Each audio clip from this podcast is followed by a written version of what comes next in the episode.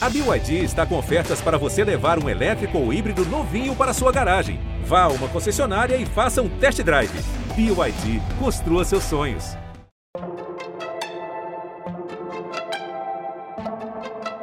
Olá, este é Funciona Assim, podcast do G1 que vai te ajudar a entender as regras das nossas eleições. Eu sou Juliane Moretti e nesse episódio vou falar sobre o que faz um governador representantes de 23 estados e do Distrito Federal, governadores fizeram críticas aos ataques do presidente Bolsonaro a ministros do Supremo Tribunal Federal e afirmaram que a postura do chefe do Executivo Federal afronta os princípios da democracia. Além do Rio, também Cuiabá e Salvador suspenderam a vacinação por falta de estoque. Hoje, os governadores cobraram um cronograma e o ministro da Saúde prometeu 230 milhões de doses até julho. Governador é o chefe do executivo estadual e isso significa que ele ocupa o cargo mais alto da administração do estado. Ele vai nomear secretários, dirigentes das empresas estatais, administrar órgãos importantes como a Polícia Militar, Polícia Civil, os hospitais estaduais, o sistema de transportes como trens e metrôs, entre muitas outras coisas. Ele ainda vai propor, sancionar ou vetar leis e baixar decretos e regulamentos. Conseguimos ver isso no combate à pandemia do coronavírus. Os estados organizaram as medidas de restrições e a obrigatoriedade do uso de máscaras, e depois as suas aberturas e liberações. No Amazonas, o governo do estado está restringindo ao máximo a movimentação de pessoas da capital para os municípios do interior. E olha, um decreto do governo do Paraná determina que 11 cidades da região metropolitana de Curitiba devem seguir as mesmas restrições impostas pela prefeitura da capital. O governo do Pará autorizou a volta das viagens de ônibus e de barco entre municípios. O governador pode ter uma ideia de uma lei, assim como um deputado estadual. Ele então encaminha esse projeto de lei para a Assembleia Legislativa para os deputados discutirem. Esse projeto vai passar por todas as fases de aprovação, pelas comissões competentes e até pelo plenário para ser aprovada e passar a valer.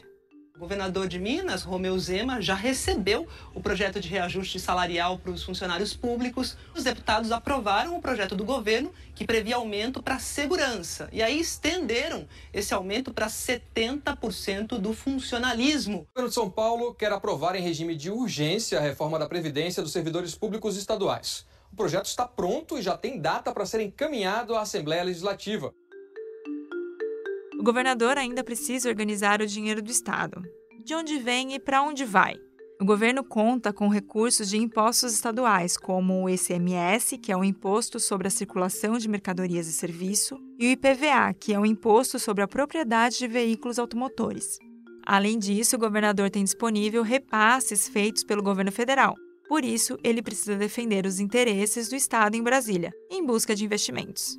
Ele tem espaço para negociar o recebimento de verbas para o Estado que representa, com ministros, parlamentares e até com o presidente da República. Governadores entregaram ao presidente do Senado, Davi Alcolumbre, uma carta em que pedem a aprovação do projeto de ajuda aos estados. É claro que ele não vai cuidar sozinho de todo o dinheiro arrecadado. Com base nesses recursos, o governador precisa apresentar para a Assembleia Legislativa e depois cumprir três planejamentos. Ah, o presidente e os prefeitos também precisam fazer esses planejamentos e mostrar para as casas legislativas.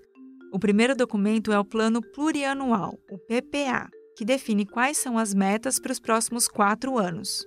O outro é o projeto de lei de diretrizes orçamentárias, a chamada LDO, que é aprovada cada ano e estabelece o que vai ser feito no ano seguinte para ter equilíbrio nas receitas do Estado. E por último, a Lei Orçamentária Anual, a LOA, que calcula tudo o que o governo vai conseguir arrecadar e tudo o que vai precisar gastar.